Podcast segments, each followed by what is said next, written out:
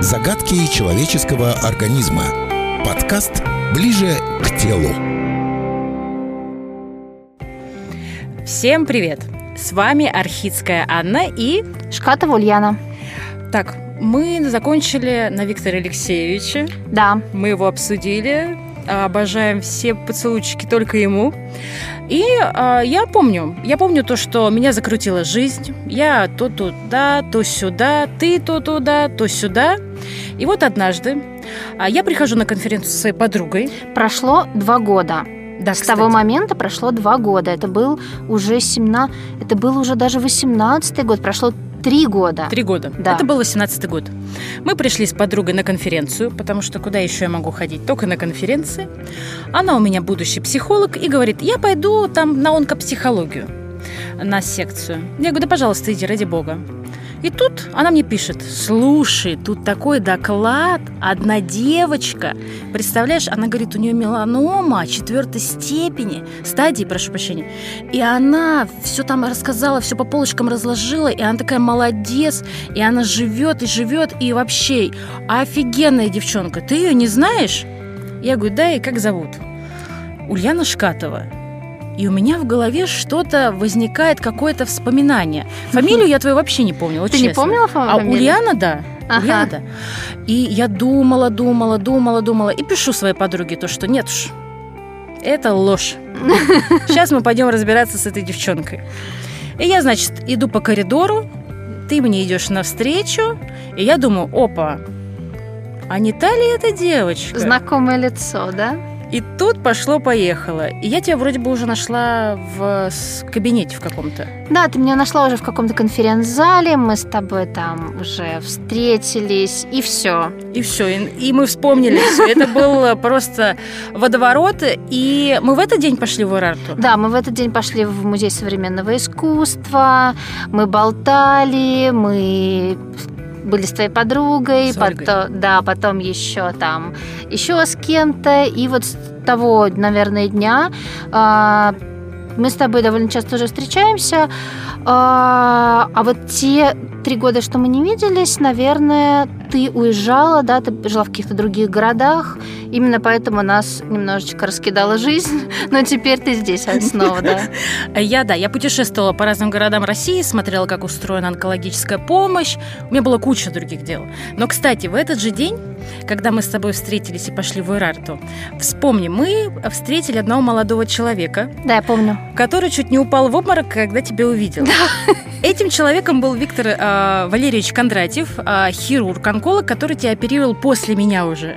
Да-да-да. А, поймите, э, лицо онколога, у которого огромные глаза, когда он видит свою пациентку, это нечто. Он э, шел, и он шел рядом со мной, и он мне спросил один вопрос. Это Уля, да? Я говорю, да. Говорит, удивительно. Да-да-да. Это, ну, это, кстати, приятно узнавать. Ты мне об этом сразу не рассказала. Рассказал только позже. и Мне это было тоже очень приятно. Да? Что ж, а, давай с тобой дальше вспоминать и а, расскажи, расскажи вот этот а, процесс, то есть сколько в твоей, в твоем диагнозе было рецидивов? То есть рецидивы в данном случае, я больше хочу, чтобы ты это рассказала с точки зрения кризисных ситуаций. Сколько в жизни твоей было кризисов, связанных именно с болезнью?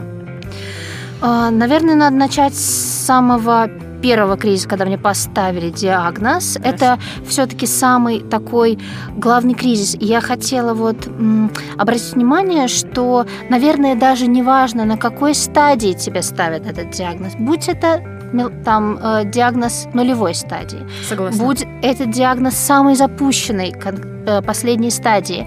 А, шок, ну, наверное, он различается, но он все равно очень сильный в самом начале просто от самого факта, потому что люди боятся диагноза рак, потому что люди не знают, потому что жизнь полностью меняется. Поэтому Безусловно, это, конечно, очень такой прям си- сильный важный э, момент. А, потом у меня было, ну, я не знаю, э, здесь посчитать, наверное, нельзя будет. Мгм. А, начиная с того дня, с того момента у меня было очень много рецидивов, у меня было очень много кризисных ситуаций. И А, в какой-то момент там я уже блог завела, начала об этом писать. Ну, наверное, мы до этого uh-huh. еще дойдем. И, наверное, эм, хочется вот э, сказать про то, на каком моменте я сейчас, потому что э, недавно буквально мне дали, как это очень приятно и, может быть, даже странно для меня, это премию, mm-hmm. награду в Кремле за уникальную пациентскую историю. И, ну, Наверное, историю любого человека с онкологическим диагнозом можно назвать уникальной, но мне все-таки очень приятно, что она досталась мне не только мне, еще некоторым людям дали, но все равно было очень приятно. Поэтому, ну, наверное, да, историю меня можно назвать уникальной. Твоя история уникальна с точки зрения онкологии. Я тебе могу сказать очень легко и просто.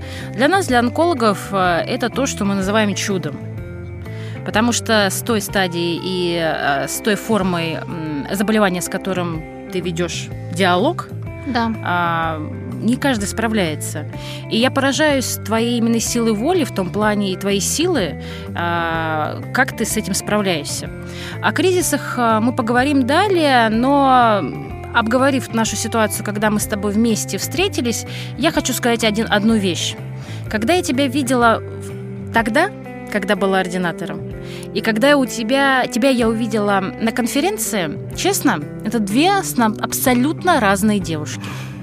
Первая это была девушка с огромными, с огромными глазами, которая не знала абсолютно, что делать, как делать, которая была в панике и которая очень и очень и очень находилась, ну, в таком состоянии, конечно, ну, невротическом, если можно сказать. Это не значит, что там истерила. Просто ты была потеряна. Я действительно ничего не знала, это правда. А когда я тебя увидела на конференции в пиджаке, в барюках, красотку такую, я увидела абсолютно другого человека. И когда мы пошли даже гулять по Ирарте, я увидела, насколько ты изменилась, насколько ты стала сильнее а, духом. А, и я бы сказала, что даже сильнее меня, онколога, хирурга, который повидал очень многое. И я этим и восхищаюсь. И опять-таки не секрет, что ты такой стала, потому что у тебя очень хорошая поддержка близких конечно, и конечно. друзей. И это очень важно. Поэтому вот сейчас, закончив наш разговор, что бы ты посоветовала пациентам, которые только что узнали о своем диагнозе и находятся в этой растерянности? А, вспоминая себя, я Сложно вот назвать какие-то универсальные советы, потому что универсальных советов не существует, к сожалению. Да, большой красной кнопки, какой-то чудесной таблетки, к сожалению, не существует. А, могу сказать только то, что м- попробуйте просто это пережить, а, как-то это проявить свои эмоции, не корить себя за них, не стараться быстро выйти из этого состояния, потому что на все нужно время. Угу. И вспоминая себя, да, да, я была другим человеком, но все-таки время со мной сделало ну, какие-то перемены во мне. Вот, поэтому э, хочется Покричать можно покричать. Хочется угу. поплакать, можно поплакать. Хочется поспать, можно поспать.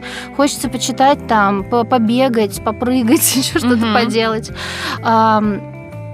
Это вот из проявлений. Опять же, очень важно, конечно, поддержка каких-то близких людей, да, какие у вас с ними отношения. Здесь, конечно, каждая семья индивидуальна какие у вас отношения в семье. Но все равно, э, если у вас есть какие-то близкие люди, я думаю, что они есть ну, практически у всех,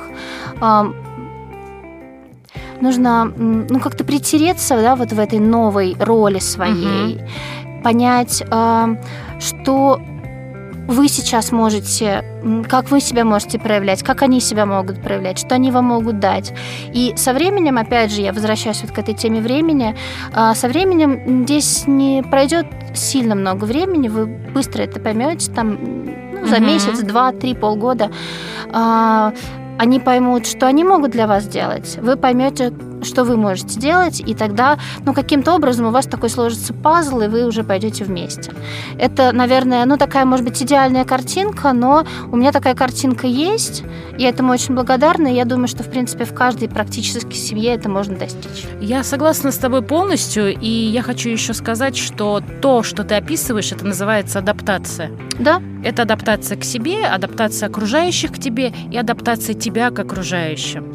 Что ж, большое спасибо за совет, потому что он очень получился огромный, емкий, и он как раз-таки то, о чем я говорю, но меня не слушают, потому что я врач. Я врач, я на другой стороне для пациентов в основном, да? И очень приятно, что ты выражаешь эту мысль очень красиво и корректно.